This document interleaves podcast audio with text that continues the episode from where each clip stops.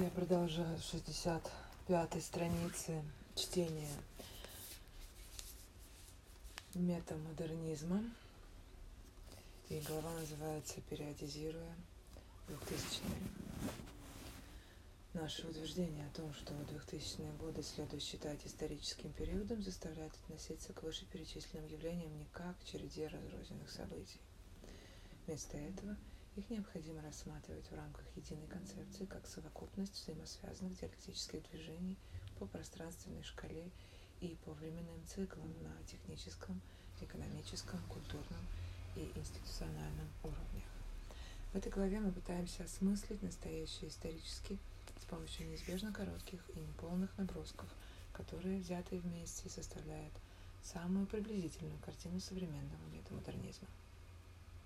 Давайте начнем в чисто марксистском духе и поговорим о различных протестах, которые недвусмысленно определяют двухтысячные как период и представляют собой цикл противостояния властям, определенные так называемыми сетевыми социальными движениями, представители которых объединились на фоне экономического неравенства и нарушения демократии. Этот цикл начался в самом начале нового тысячелетия альтерглобалистскими протестами в Сиэтле и Генуе, а закончился совокупностью уличных движений, выступающих против неравенства и одобрения суровых ограничительных мер. К их числу можно отнести площадь Синтамагас в Греции в 2010 году, М-15 в Испании в 2011, а также захвати Уолл-стрит США, Великобритании и некоторых других странах в 2011 и 2012. Какими бы разными эти протестные движения ни были, их объединяло возмущение растущим неравенством в глобальной национальной экономиках, недовольство политической элитой, придерживавшийся неолиберального консенсуса, достигнутого после кризиса восьмого года, и поэтому запретивший любые демократические средства, которые позволили бы донести это недовольство до властей, а также то, что организация их осуществлялась посредством социальных сетей. В то же время было бы ошибкой игнорировать или отвергать как некий вид прогрессивного рефлекса еще одну форму политической мобилизации, существующую параллельно этому циклу, мы имеем в виду рост популистских движений правого толка, набирающих силу по всей Европе и в Соединенных Штатах. В основе этого явления лежит проблема, связанная с эмиграцией, сохранением самоидентичности наций, с ростом антиисламских настроений, истеблишментом и, не будем забывать, экономикой как последней инстанцией. Эта волна тоже приобрела ярко выраженный характер в конце 90-х годов и нарастала первые 10 лет нового тысячелетия, порой в очень даже заметных нишах или совершенно непроглядных уголках интернета. И кульминацией стал солидный политический лоскут, сотканный, скажем, из движения Чипити, в кавычках, после девятого года, партии независимости Соединенного Королевства с Найджелом Фараджем во главе, вновь избранным лидером в 2010 году, и Национального фронта Марин Ле Пен, избранный лидером в 2011 году. В каждом из этих двух случаев резкий рост протестных настроений возник на фоне увеличения числа людей, недовольных неолиберальной глобализацией, лишенных прав, обещанных демократией, большинства и без труда пользующихся интернетом в качестве площадки для общения, обсуждения и сплочения вокруг вопросов, пусть даже разных, вызывающих всеобщее недовольство. Но тогда подобную политическую позицию в определенном смысле можно считать диалектической инверсией центристской и широко разрекламированной СМИ политики, занявшей господствующие позиции в постмодернистский период, кульминацией которой стала третья волна таких государственных деятелей, как Билл Клинтон, Донни Брау или Блэр или Герхард Шредер. Если вкратце, то этот центризм и повлек за собой либеральный консенсус по всему политическому спектру, хотя и в разной степени, в зависимости от контекста конкретной нации, сводившись к экономическому и неолиберализму и мультикультурному либерализму с обещанными или перспективами экономики просачивающегося богатства в кавычках, беспечного консюмеризма, многообразия, лишенного каких бы то ни было трений бесконечного роста одной глобальной деревне. Тем временем террористический акт, совершенный 11 сентября, положил начало серии аналогичных нападений на территории Америки и Европы, причем вдохновляла или брала за них ответственность глобальная террористическая сеть Аль-Каида, которая направила джихадскую а, агрессию четвертой волны терроризма, теперь уже довольно далекой, на такие западные города, как Нью-Йорк, Вашингтон, Мадрид, Амстердам, Лондон, Стокгольм и Тулуза. Истоки этой четвертой волны терроризма после анархистской волны, начавшейся в 80-х годах, антиколониальной волны 20-х и новой левой волны 60-х, довольно многообразны. Однако мы, преследуя поставленные перед собой цели, хотели бы подчеркнуть, что исполнители этих атак все чаще набирали среди девушек, молодых людей, родившихся или живших на Западе, число которых растет и по сей день. их радикализация чаще всего была обусловлена ощущением несправедливости, возникшей в результате Второй палестинской интифады 2000-2006 года, войны в Ираке 3-11, смерти Усама бен Ладена в 11 сохраняющегося неравенства, недостатка социально-экономической мобильности в их родных странах, а также открытостью для салафистских либо джихадских доктрин, прививаемых радикально настроенными имамами, местными сетями и все чаще интернетом. Сама по себе иракская война является поворотным моментом в этом нарративе периодизации, начатая сразу после афганской войны первого года, а международные коалиции во главе США под ложным предлогом глобальной войны с терроризмом или свободы – она повлекла за собой целый ряд непреднамеренных в диалектическом смысле последствий. Вторжение погрузило Ирак в кровавую гражданскую войну и создало контекст, в рамках которого террористические группировки расцвели буйным цветом. Больше всего на их фоне выделялись те, которые благодаря Аль-Каиде объединились в ИГИЛ с 99 -го года по настоящее время. К тому моменту американские войска из Ирака уже ушли, и вовсю набирала обороты арабская весна с ее массовыми уличными протестами приведшими к смене режима в Тунисе в 10 году, в Египте в 11 а также к изнурительным гражданским войнам в Йемене в 11 Ливии в 11 и в Сирии тоже в 11 каждая из которых характеризовалась многосторонним иностранным вмешательством, мотивируемым геополитическими интересами. Одновременно с этим массовое сознание проникла неудобная правда Алла Гора о вызванных деятельностью человека изменениях климата если вы позволите нам на мгновение вернуться к теории великих людей в истории, а заодно и о так называемой машине климатического скептицизма, которая на ходу заправилась и переключилась на более высокую передачу. По всей видимости, ярчайшим признаком подобного всемирного сознания изменения климата и их яростных отрицаний скептиками стало повсеместное использование понятия антропоцен с начала нового тысячелетия этот термин пользуется все большей поддержкой каждый раз, когда речь заходит о человечестве в социальных и естественных науках или политическом дискурсе. Он указывает на то, что люди оставили значимые следы в геологии планеты и продолжают оказывать опустошительное влияние на ее экосистему. Тот факт, что все ненаучное сообщество с его строго соблюдаемыми границами между дисциплинами и сугубо специализированными нишами, каждый из которых пользуется своим лексиконом, приняло на вооружение единую концепцию – сам по себе представляет очень редкое интеллектуальное событие и наглядно демонстрирует, что человечество постепенно начинает осознавать, до какой степени разрушительно себя ведет. Одновременно с этим 2000-е годы были обозначены двумя лопнувшими пузырями. Крахом пузыря доткомов и глобальным финансовым кризисом. Как утверждала в самый разгар кризиса Перес, статья 2009 года, этот двойной крах подразумевал, что сейчас мы столкнулись не только с финансовым кризисом, но и с окончанием определенного периода. По сути, это привлекло с собой два конца. Первый конец, которым, по мнению Перес, стал крах пузыря доткомов, ознаменовал собой завершение эпизодического и начало массового периода в революции компьютерных технологий, начавшейся в 70-х годах. В текущем массовом периоде, благодаря широкому распространению, если не сказать повсеместности цифровых навыков и инструментов, сформировалось условия для взаимо связанных друг с другом масштабных перемен посредством диалектического преобразования количества в качество. Во-первых, мы можем наблюдать качественные перемены на культурном уровне, структурированные вокруг публичной доступности сетевых компьютеров.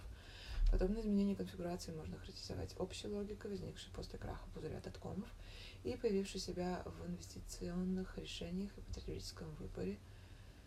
Перес, девятый год. Данную логику можно охарактеризовать как сдвиг в сторону платформ социальных сетей и бизнес-модели, основанных на Web 2.0. к их числу можно отнести Google 98 Skype 2003, Facebook 4, Twitter 6, Tumblr 7, Airbnb 8, TaskRabbit 8, Uber 9, WhatsApp 10, Instagram 10. Вот. С точки зрения, с которой открывается весьма широкая перспектива, можно сказать, что 2000-е годы знаменовали закат культурной логики телевидения или масс-медиа в целом и появление культурной логики интернета или социальных сетей, может быть, к лучшему, а может и к худшему. Во-вторых, на уровне производительных сил мы можем наблюдать, что цифровые навыки и инструменты, равно как и нематериальные либо созидательные формы труда, ассоциирующиеся сетевой культурой интернета, сегодня более не ограничиваются главным образом сайтами бизнес-структур или правительств, а массово распространяются на все общество, обуславливая четвертый технологический прыжок производительных сил капитализма. Наряду с Джеймсоном и, кстати говоря, Менделем, Манделем, который цитирует того же Джеймсона, мы утверждаем, что данный прыжок можно уподобить переходу правого котла двигателя внешнего сгорания, стоявшего из боков первого квантового прыжка капитализма в 1840-х годах, до двигателя внутреннего сгорания, обеспечивших, начиная с 1890-х годов, второй прыжок вместе с электричеством. Аналогичным образом сегодня мы можем наблюдать переход от компьютеров, специфических для определенных производственных задач, в силу их больших размеров и дороговизны, обеспечивших, начиная с 1940-х годов, третий квантовый прыжок в поздний капитализм, вместе с ядерной энергетикой к персональным компьютерам, в отличие от своих предшественников относительно маленьких и недорогих. Постепенно предподготавливающий толчок для четвертого, пока еще не до конца выкристаллизовавшегося прыжка капитализма, начинавшегося в конце 90-х годов и продолжающегося по сей день в потенциале вместе с возобновляемыми источниками энергии. Сейчас. Угу. Второй, если верить пресс, конец, которым она называет завершение финансовой либерализации в узком смысле слова и неолиберализма в более широком, был в значительной степени ожидаем, хотя он так и не материализовался, по крайней мере, на данный момент после глобального финансового кризиса 7-8 года и чуть позже европейского кризиса суверенных долгов 10-11. Глобальный финансовый кризис ознаменовал собой четвертый структурный либо системный кризис капитализма после кризисов 1890-х, 930-х, 970-х годов, который утверждает, что первый кризис разразился не в 1890-х, а еще в 1815 году. Неолиберализм лучше всего можно описать в виде смешанной формы регулярного, регуляторного реструктурирования с базовой логикой и многочисленными местными появлениями, проявлениями, которые может доходить до обратной классовой борьбы. Ключевой целью этой регуляторной структуры всегда было остается отстаивание и продолжение продвижения интересов самых богатых слоев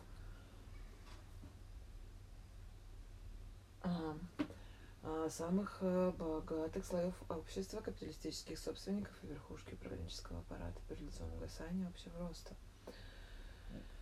Начиная с 70-х годов, результатами подобной дефектной политики стало упразднение торговых барьеров на мировом рынке и рост компетенции наемных работников по всему миру, аутсорсинг – и беспрепятственное движение капитала, приватизация общественных активов и снижение благосостояния, гибкий рынок труда и стагнация, порой даже очень шаткая, прожиточного минимума, не считая, конечно, бизнес-элит.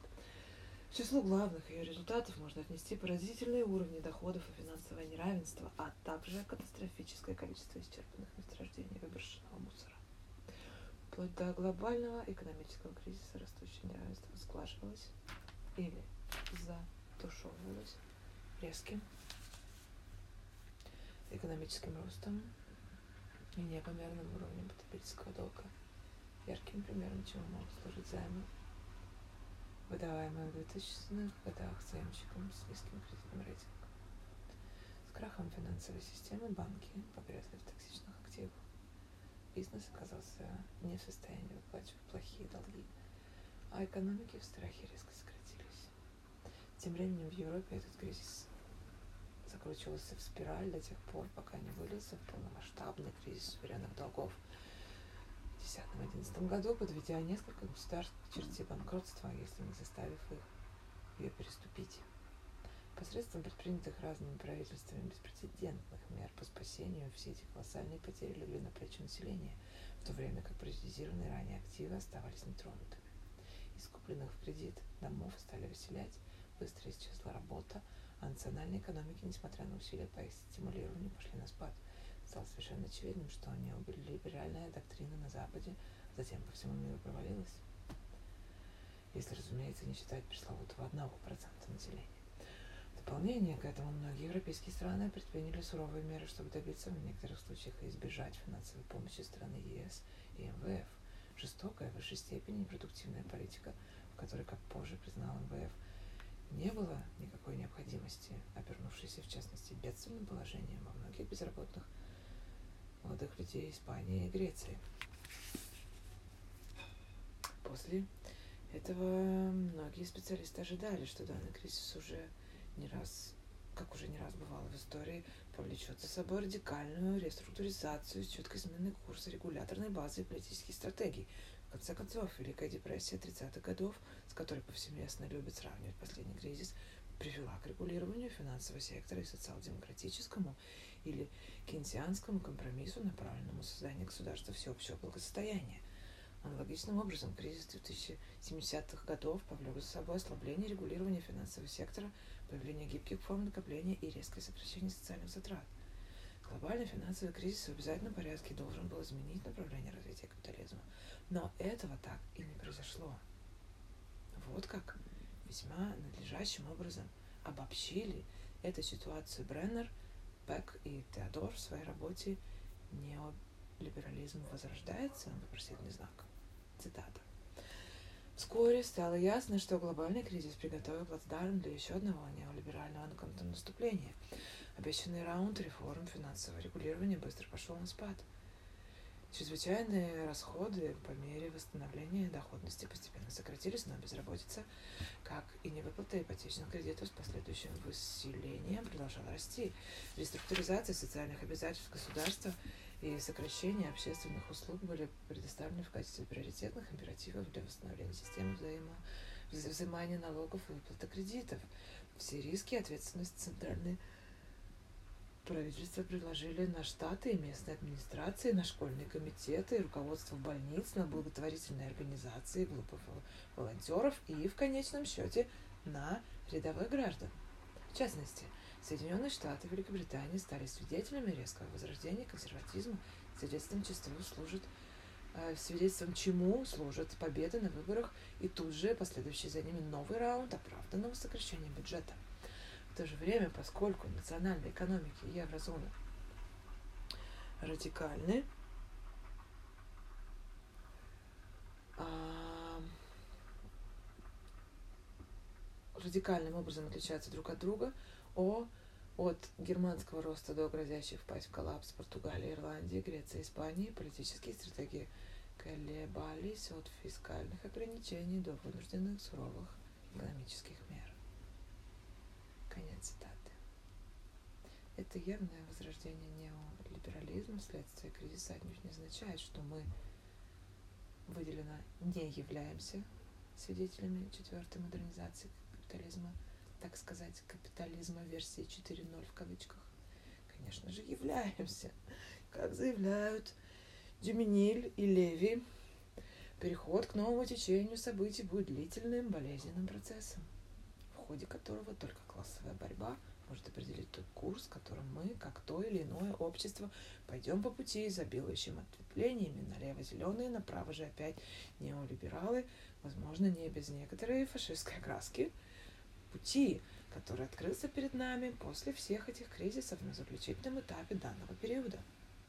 До этого момента, говоря с точки зрения нынешней перспективы, мы, похоже, слишком быстро двигались по неолиберальному пути, который лет через 20-30 или около того приведет к бедламу историка мирового масштаба.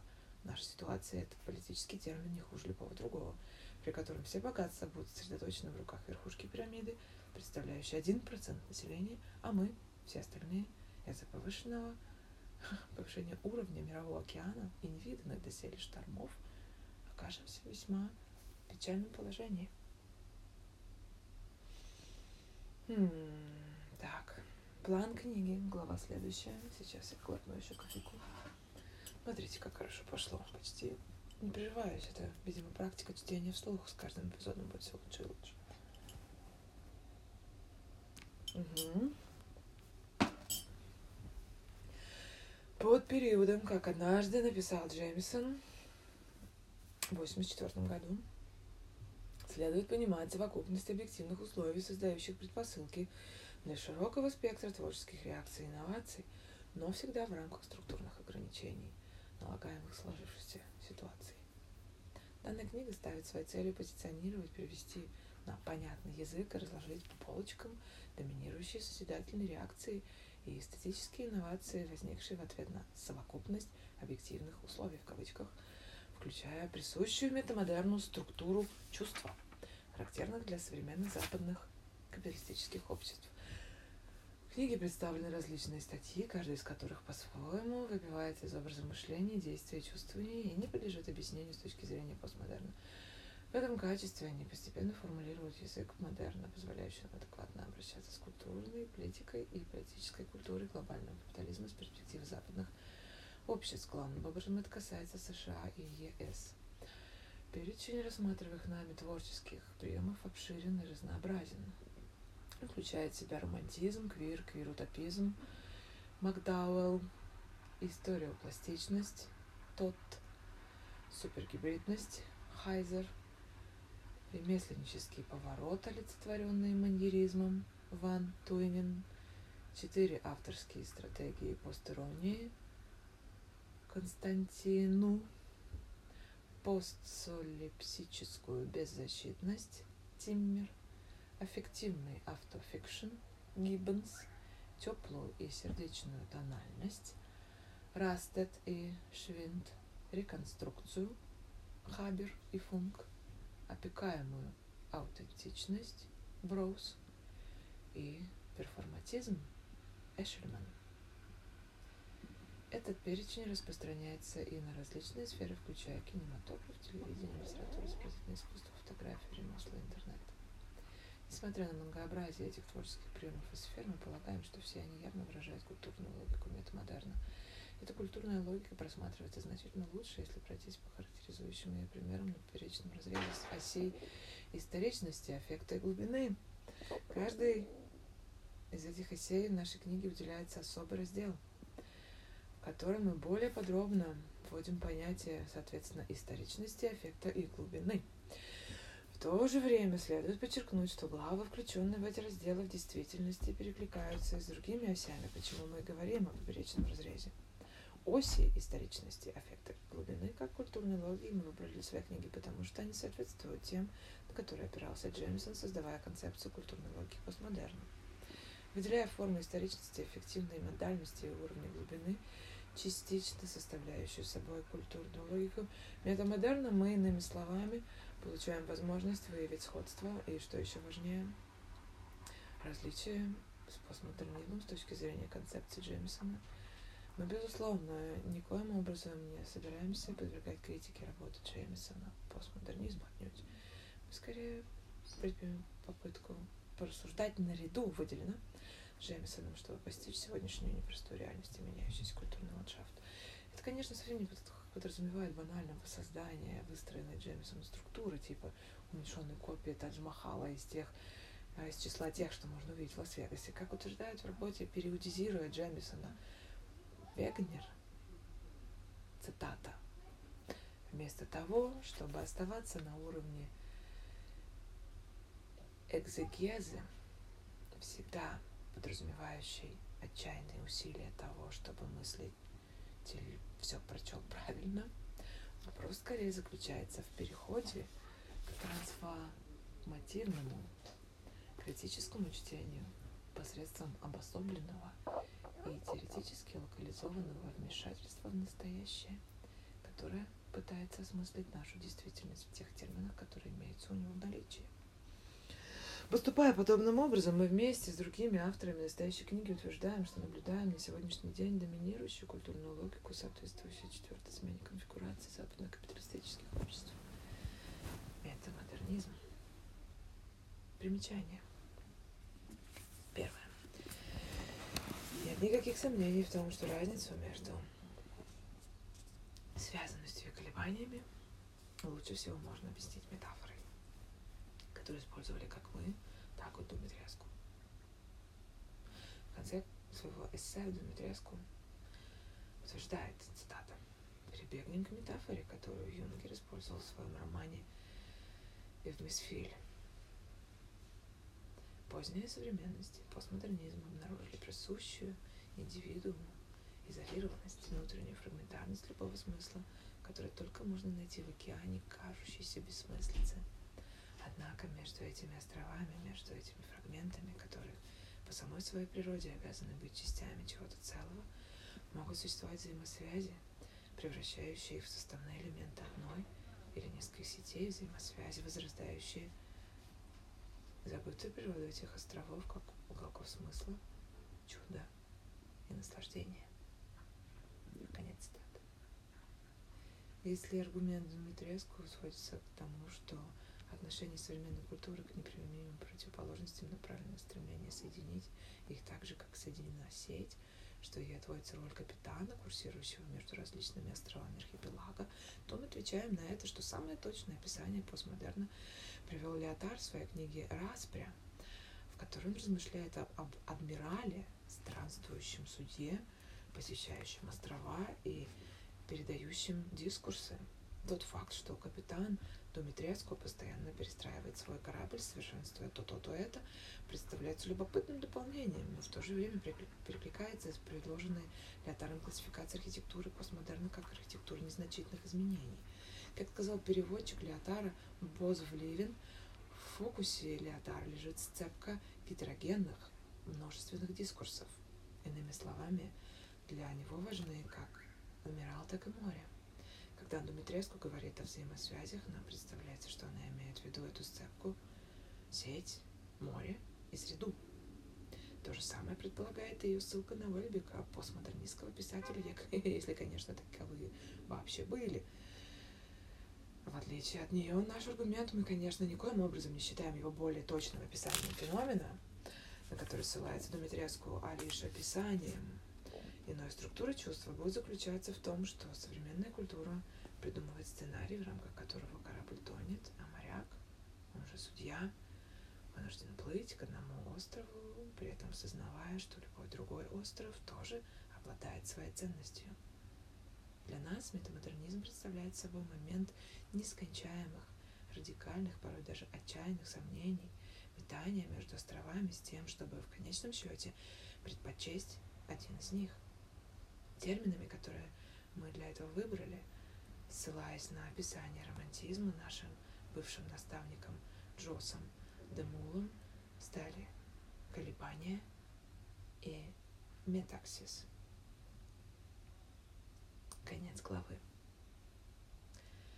И вот на странице 82 в преддверии раздела 1 под названием «Историчность» я прерву сегодняшнее повествование и вернусь с этого места в следующем эпизоде. Надеюсь, вы уснули.